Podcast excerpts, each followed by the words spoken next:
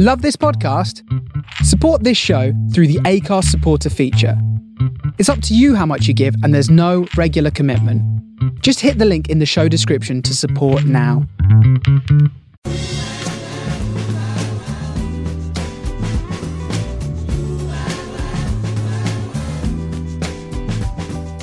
This is the Soho Radio Podcast, showcasing some of the best broadcasts from our online radio station right from the heart of Soho, London. Across our music and culture channels, we have a wide range of shows covering every genre, along with chat shows, discussions, and special broadcasts. Here is just one of our recent shows. To catch the full show, head to our Mixcloud page or listen live at sohoradiolondon.com. You are listening to the 15th episode of hashtag Speak Up Thursday with Love Music, Hate Racism on Soho Radio. Uh, we air the show every two weeks at noon on SohoRadioLondon.com. And today is a special one. Um, I'm not going to lie, it's uh, we're pre-recording. This is Martin Luther King Day 2021. The date is January 18th for all of the non-American listeners. Um, and I'm going to be speaking with Kenneth Alexander Campbell. And Kenneth is a documentary film director, producer, and educator based in New York. Uh, he's had he's been published by the Oxford American and the Washington Post. He directed the documentary short Black, spelled B L A H C, and uh, he was the impact producer of a documentary that is out now called MLK slash FBI, and it um, it digs deep into the FBI surveillance of the late great Dr. Martin Luther King, and um, we we are honored to be speaking to him today. Uh, and I'm really, really encouraging everybody to go see the film. You can check it out anywhere you watch your films online now. It is, um, I think it's really important, um, and and I really, really encourage everybody to go see it. So thank you, Kenneth, for joining me. How are you doing? Uh, I'm I'm doing well, all things considered. Um, how are you doing? Yeah, pretty good. Um, you know, we've we've we've never met. You could probably tell by the accent that I actually come from that side of the ocean. Uh, but I've been living in London for the the last ten years, and um, yeah, watching the last the last week or two from from this side is def- and having people that live here ask me how I feel about it is it's been pretty surreal. Um, but before we get into uh, kind of like drawing the lines of of the civil rights movement of the 60s to to this moment in time i wanted to talk to you about the making of this film um, so you are the you're the impact producer of this film what does that mean to the layman like me and what what was your level of involvement in this documentary so the the role of of the impact producer is um, kind of a a really uh, a modern role um, it's something that I didn't really, you know, this is my first time uh, being an impact producer. And when it was explained to me uh, a few years ago what the the role of an impact producer was, I was like, I can't believe that that, that didn't exist before. Um, but really, in a, in simple terms, um, the the role of the impact producer is to expand the goals of a particular film beyond the traditional exposure and revenue goals. Um, you know, for this film, MLK FBI, m- my goal is really to take this story and extend the discourse beyond the release. Um, there are some really important questions that this film raises there's a lot of context that this film gives um, that I, I think will shock and and awaken a lot of people. And after the film, um, I think people will will want to discuss. Um, so yeah, so my job is really to um, create a an, a venue and to create a, a forum so that we can have a, an informed discourse, not just around this film and not just around uh, Dr. King and what what happened to him, um, or even just the the nature of the Federal Bureau of Investigation, but around investigation and surveillance, mm. uh, past and present, and and who who's investigating the investigators. Yeah, I def I so that's that's the point I want to talk about. But first, I, I think I, it must be said that you know I, I think the conversation around Martin Luther King to, in, in, like the general public per se, if if you if you're not kind of connected to civil rights movements or you're you're not doing your research on those or you, you're not that's not your focus, it's very easy to just say Happy Martin Luther King Day and say, oh yeah, he he was um, he was great, yeah, great, and then, and especially if you growing up in pub, going to public school in the states uh, in a not particularly diverse area, you know, you kind of get the the bullet points. You know, MLK bad Muslim violent, M, uh, or uh, Malcolm X bad Muslim violent, right. MLK nice Christian happy. You know, like it, right. you don't really get. Um, and and I think that a lot of that is to is is to divert our attention because I think there's a lot of misconceptions about those two, and and I don't think I know for a fact I don't think these people were enemies. they were fighting for the same thing, and and uh, towards the end of their lives, you know, they they they became closer. But not to go off on, on that tangent. What what I'm saying is, um, we get a very watered down uh, history of Martin Luther King, and besides watching watching this film, I would say you can on the streaming platforms you can go look up. You could just type in Martin Luther King, and so much audio of him speaking is there. And if you listen to those speeches, um, and you think about where we are now, it's it's it's really quite jarring, and it, uh, you'll develop an even greater understanding and respect for this man. And I think films like this, um, it's it's really good to to remind ourselves of of the actual history. So I just wanted to say that, and I wanted to say thank you for for making this film, and I hope that anybody that knows me uh, does watch this film. Uh, I'll be pushing everyone to do so. And now, you spoke about surveillance. How has your views changed um, about surveillance of the public in general after after making this?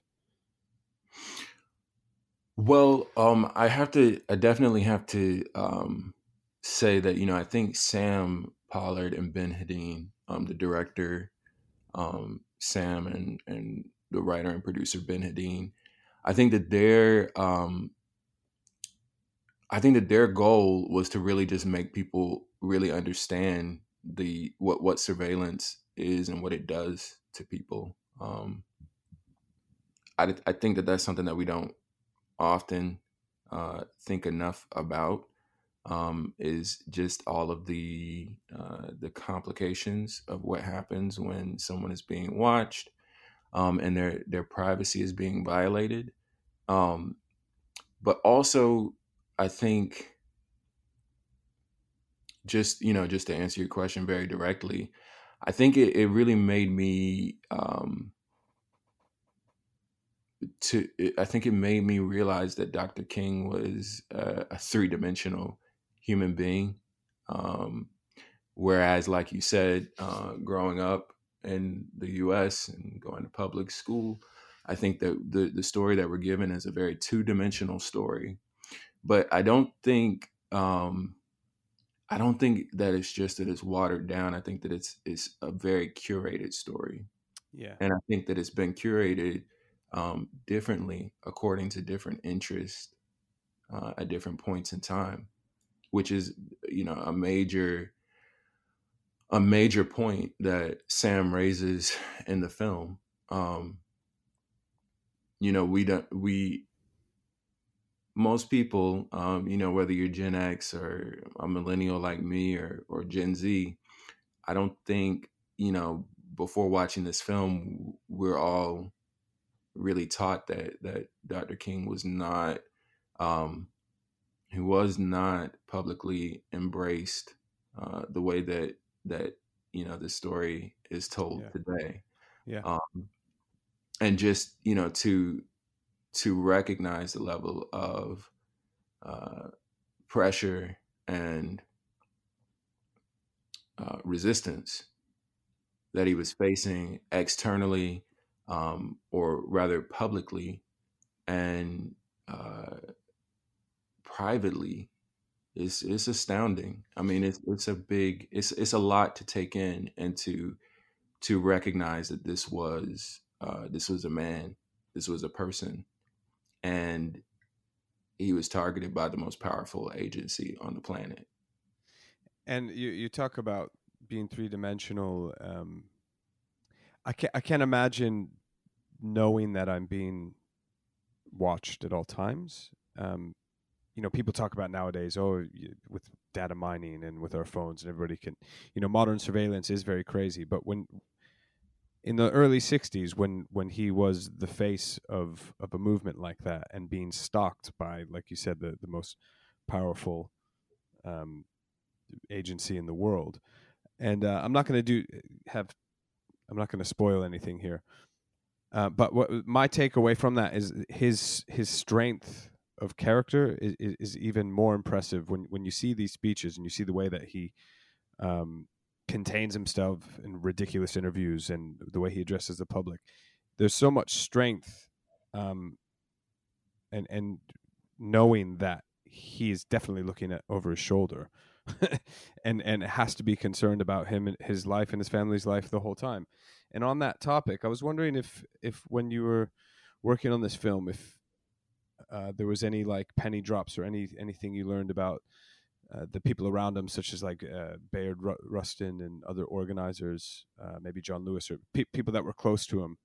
Um, that you stum any information on these people that you stumbled upon? Well, um, initially, I you know I I wanted to be a part of the film when when Ben you know told me that he had the idea years ago.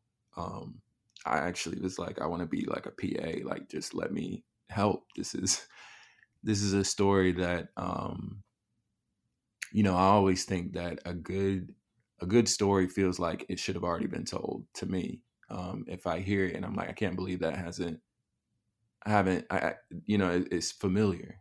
Mm. Um and so initially, you know, some of my involvement, you know, I did a little bit of research on uh, Stanley Levinson, who was an associate and actually a, good friend of Dr. King, um, and was the kind of the the reason uh, that the FBI used and that J. Edgar Hoover used to um, to begin wiretapping Dr. King um, because of Stanley Levinson's associations uh, with the Communist Party. Um, and I think that that kind of, um, I think that that kind of, that,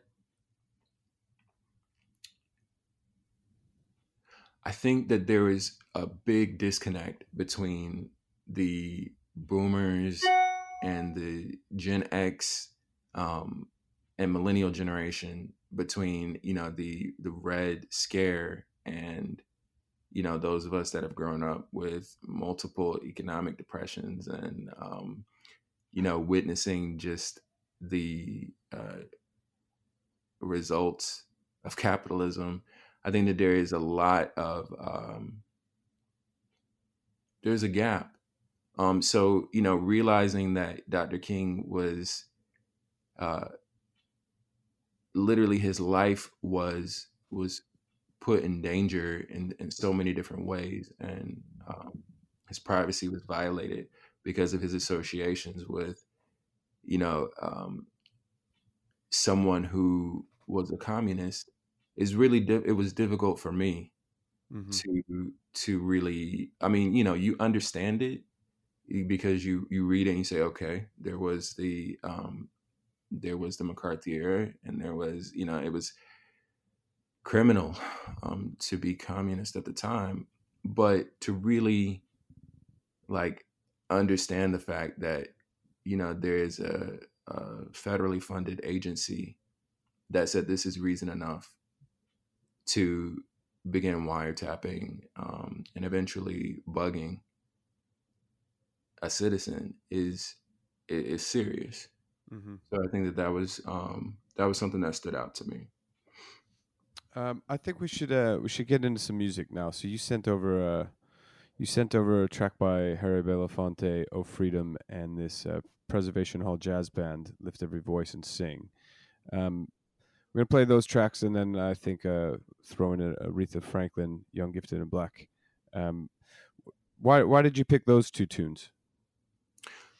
Um, well, I think that you know that Harry Belafonte is like you know, and, and he's an eternal star. I mean, he was um you know, he was one of the the first uh, celebrities to really champion uh, the you know what was known at the time as the civil rights movement um, and to really popularize it and in a lot of ways protect um, protect it um, just by that exposure. Um, and so I you know it's a song that's played in the film. It seemed like a good idea um, and mm-hmm. lift every voice and sing the black uh, national anthem. You know that's a song that um, that ben and sam reached out to the preservation hall jazz band to collaborate um, on a rendition for the film. And yeah i think that they they were definitely inspired um, in in their rendition and there's we we also created a music video i i was able to make a music video um, for their rendition, and that's that's available on iTunes and uh, pretty much all streaming platforms as well. Um, if people have a chance today, I think, um, well, people will be hearing this on Thursday. It'll be good to watch forever. It's, so. Oh, freedom. Oh, freedom. Oh, freedom over me. And before I'd be a slave, I'd be buried in my grave. Oh, yeah.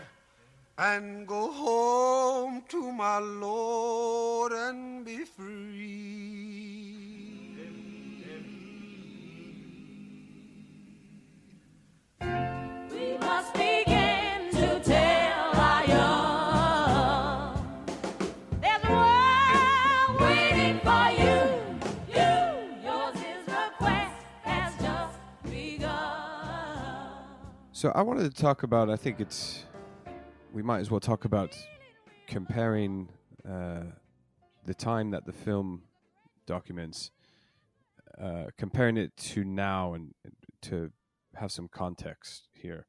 Um, I think you know at the top of the show we played Ray Charles, and I, and I talked about how he was the first to one of the first performers to start using their voice against the Jim Crow laws. Now, that was in Georgia.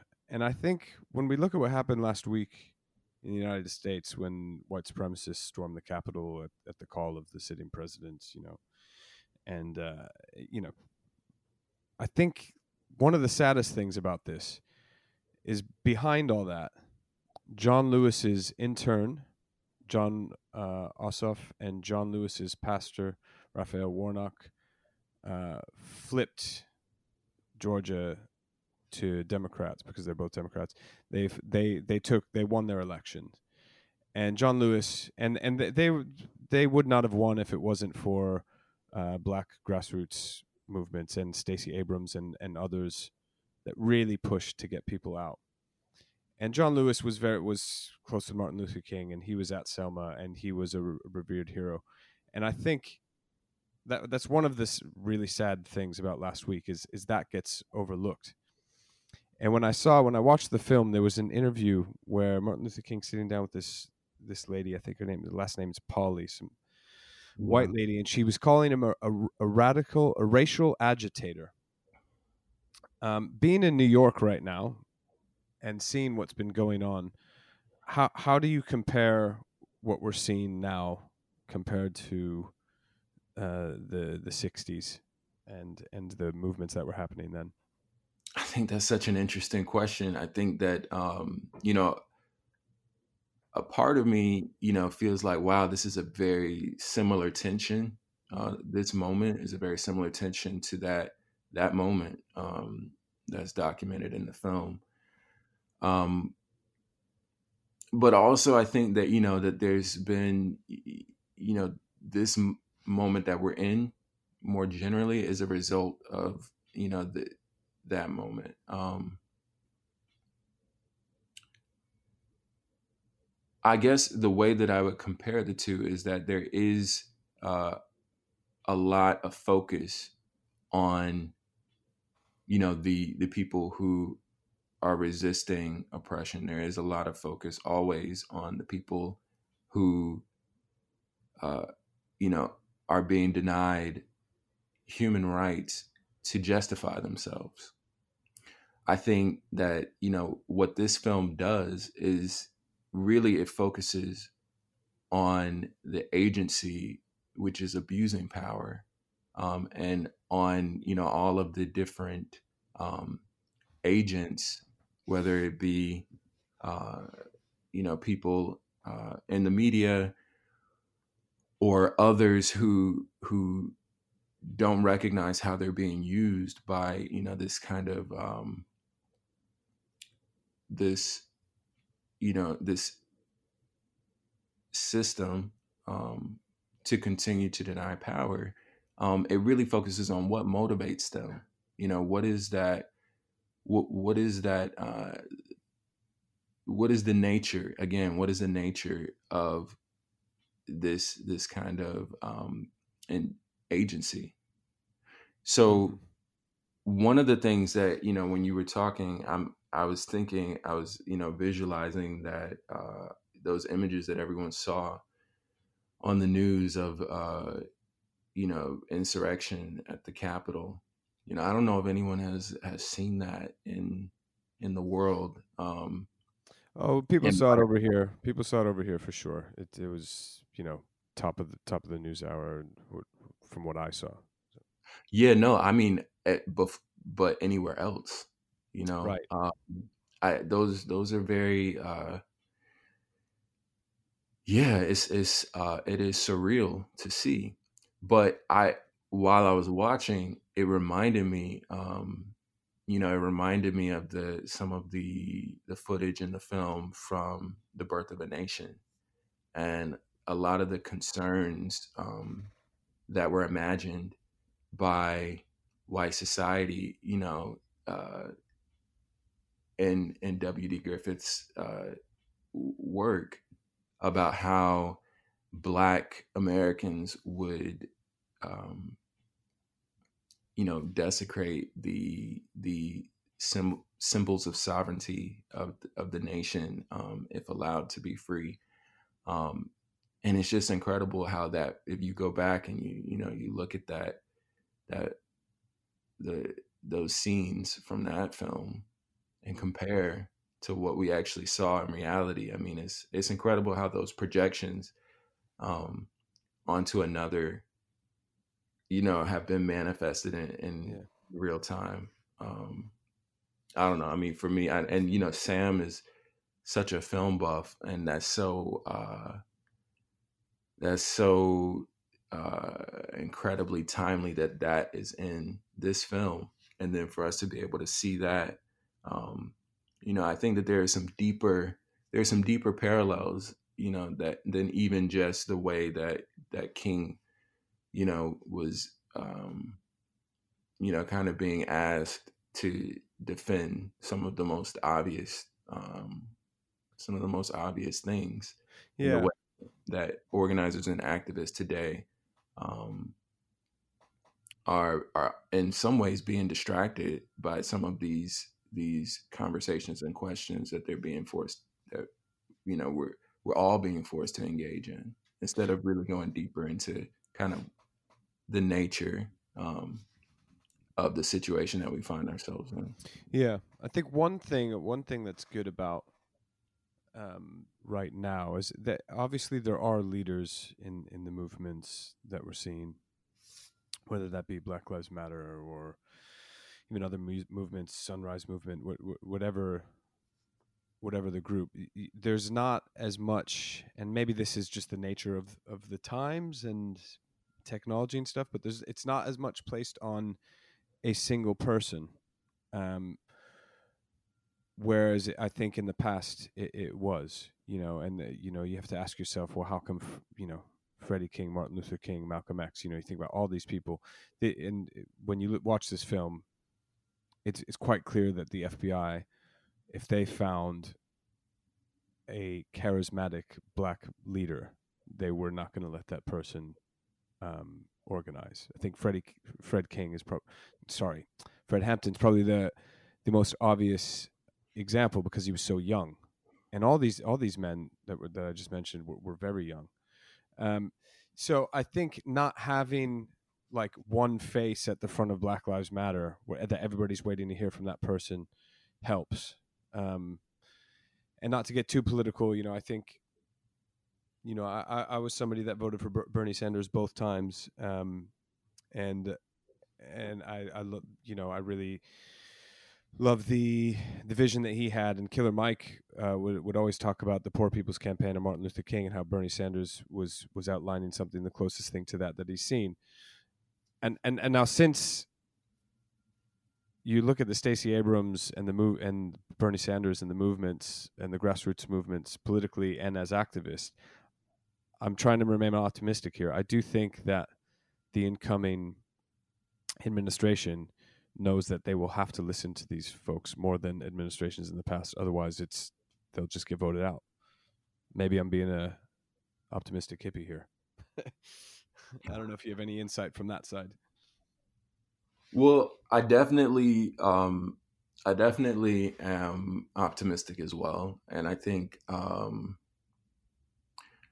you know, I think that what we have an opportunity to do, you know, and what I'm, what I'm um, excited about is some of the conversations that we're going to be having um, with this film about just just that, you know, what are what is the real um, legacy of this this movement that so many people you know try to um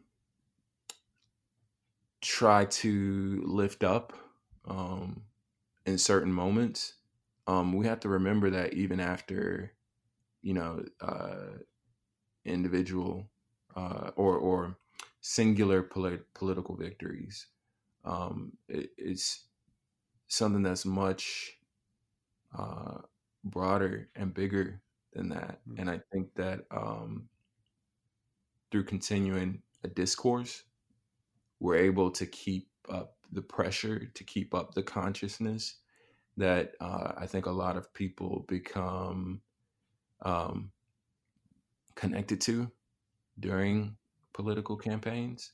Mm-hmm. Um, you know, I think that that's what I'm excited about is being able to to expand that and extend that far beyond um, you know the past couple of months um, and and definitely this moment so i think we're going to play some more music now Will you um we're to play some some things that are a little bit more contemporary you put in a uh an, a remix of a Nina Simone track. I and so I took away. I put in some original Nina Simone. I, I took it away because I thought I'm to put this in the modern bit. You, this uh, Felix da Housecat remix of Sinnerman and um, I'd never heard it before he sent it to me. And then uh, we got Nas ten points. Um, I'm I put in a track by Common because uh, Common campaigned really hard in Georgia, and this song "Courageous" features Stevie Wonder on the track and kind of joins joins some errors there.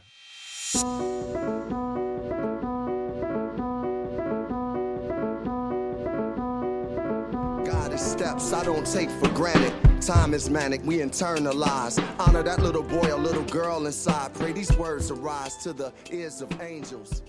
Uh, that was Common's Courageous featuring Stevie Wonder on his recent release, Beautiful Revolution. Um, so, mindful of the time, I know we got to get ticking along. There's only an hour in this show. Um, what are some things that you think you hope people take away from this film about uh, A, Martin Luther King, and B the FBI that maybe you took away uh, in the process that the general public is unaware of? Um, I definitely, you know, I think Sam's goals were to, you know, uh, complicate our perception of, you know, the Dr. King that we are being sold today. Um, you know, in terms of his public image and also the understanding that we have of the FBI and really by extension all of the um, all of these kind of uh, investigative and intelligence agencies um, of the the U.S. government. I think uh, for me, you know, it was definitely um, it was definitely important, you know, to to develop this kind of more nuanced understanding of Dr. King as an individual, knowing that movements um, only happen through through collective struggle, but also being able to uh, acknowledge and appreciate the contributions of this this leader. And the the struggle that we are still uh, i think uh, really only just now beginning to really understand that uh, that he he endured. Um and also i mean i think you know we we kind of i think we have to recognize that you know that so much of the history that we understand maybe all of it is revised for the moment. Mm. and the way that you know king has been um you know at one point the you know j. Edgar hoover said that you know dr king was the most notorious liar. Um and now the the fbi wishes dr king ha- a happy birthday so mm-hmm. we should definitely understand that you know these these agencies that have um, some of the highest concentrations of power on the planet, you know, don't do anything for no reason. And so we should, you know, as a society, I think really begin to to recognize our collective power and understanding what these agencies are doing um, and really having a, a, a, substantive conversation about what um, what kind of checks we have um, on that that type of power. You know, the power of surveillance. Um, you know, is is a very is it's a very serious power, especially now that that we have to get in front of.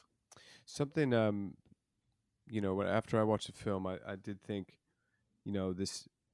I got that. It was like the first time I listened to like a full audio speech of of Martin Luther King, um, and people talking about him that were outside of the, you know, whatever you learn in, in third grade. I, and I had a hunch straight away. Okay, I haven't got the full story here, but when I when I watched this this film, you know, I, I, I definitely got a strong sense of trying to set the record straight, but also, correct me if I'm wrong, like kind of trying to shield uh, tarnishing his legacy even more in years to come, because I feel like now you know people can dig up anything from archives and so much old information you, you one can take and and throw out there and ma- manipulate. Was was there a sense of um that you one of the reasons this this film was made was that so in years to come when you know uh, powers that be try to tarnish his legacy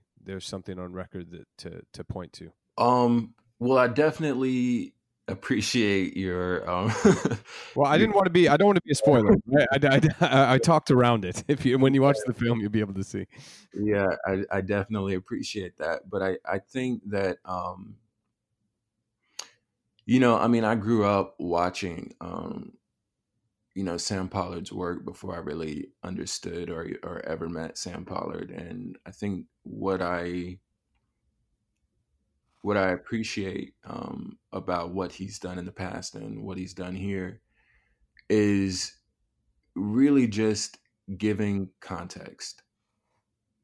And not necessarily saying, you know, we're going to try to um, protect Dr. King, but acknowledging that there is some information that's going to come down the pipeline and people should understand where this information is coming from and what the intentions of the FBI has been historically, um, and what the nature of the FBI has been historically. Um, I think that that is crucial. You know, I think a lot of people believe that they understand. You know, I think you know we we grow up kind of believing that oh we understand that you know people used to think the FBI was good, but we know now that the the the FBI is bad. But if you look at the way that the FBI established itself in popular culture, um, and the film does that. The film really, I think, does a better job of that than any any film I've seen. Um, if I, you know, if I can say that. Um, that's all. But, that's all right. Any eh, better than any film I've seen. but I think it by extension, if you while while watching it, I immediately begin to think about you know the the media that we've all you know Gen X, millennials, Gen Z, you know what we've grown up with. Um, cops, you know, one of the first reality shows in the U.S. Mm. Uh, Law and Order, um, you know, we watch these shows that really establish the um, investigative arm of government um, and the and law enforcement as the heroes. And, uh, cops and was cops was the most watched show. I mean, I'm 36 years old, but I, I do remember when Bowling for Columbine came out. That that I was a teenager, 17, 16, and it really hit me in my tracks. And and I remember that there was a bit in the film they were talking about how cops cops had the highest rating ratings of any TV show for like years. It's right. it's nuts if you think about it, and and I think it does kind of frame, like when you talk about police brutality. Now, I think it does it kind of sets up a lot of people our age, like to when you see, you know, a Blake or a Floyd or a Breonna, it, it, it's there's millions of people that go, oh, what they do?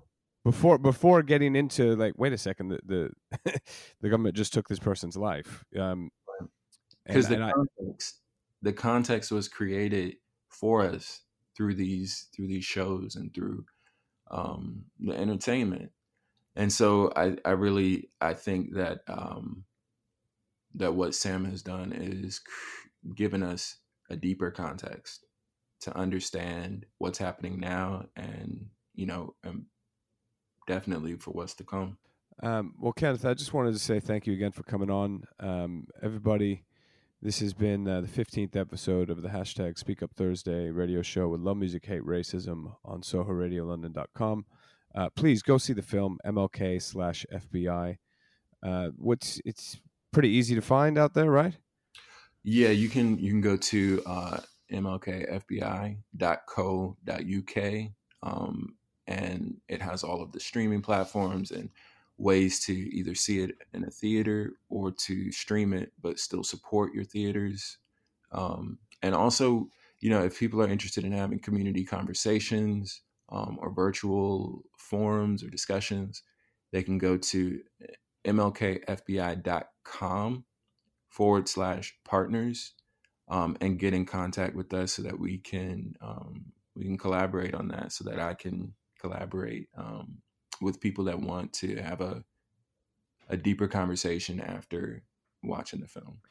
Amazing, it's brilliant. Um, we're going to finish up today with a few more tunes. One that you chose called "The Cure" from Nas of his last album, and we're going to play an excerpt of Martin Luther King's final speech before the night he was assassinated, and uh, and an obvious one for the end. Just wanted to say thanks again for coming on and we'll see everybody in a couple weeks. Thank you, Alex.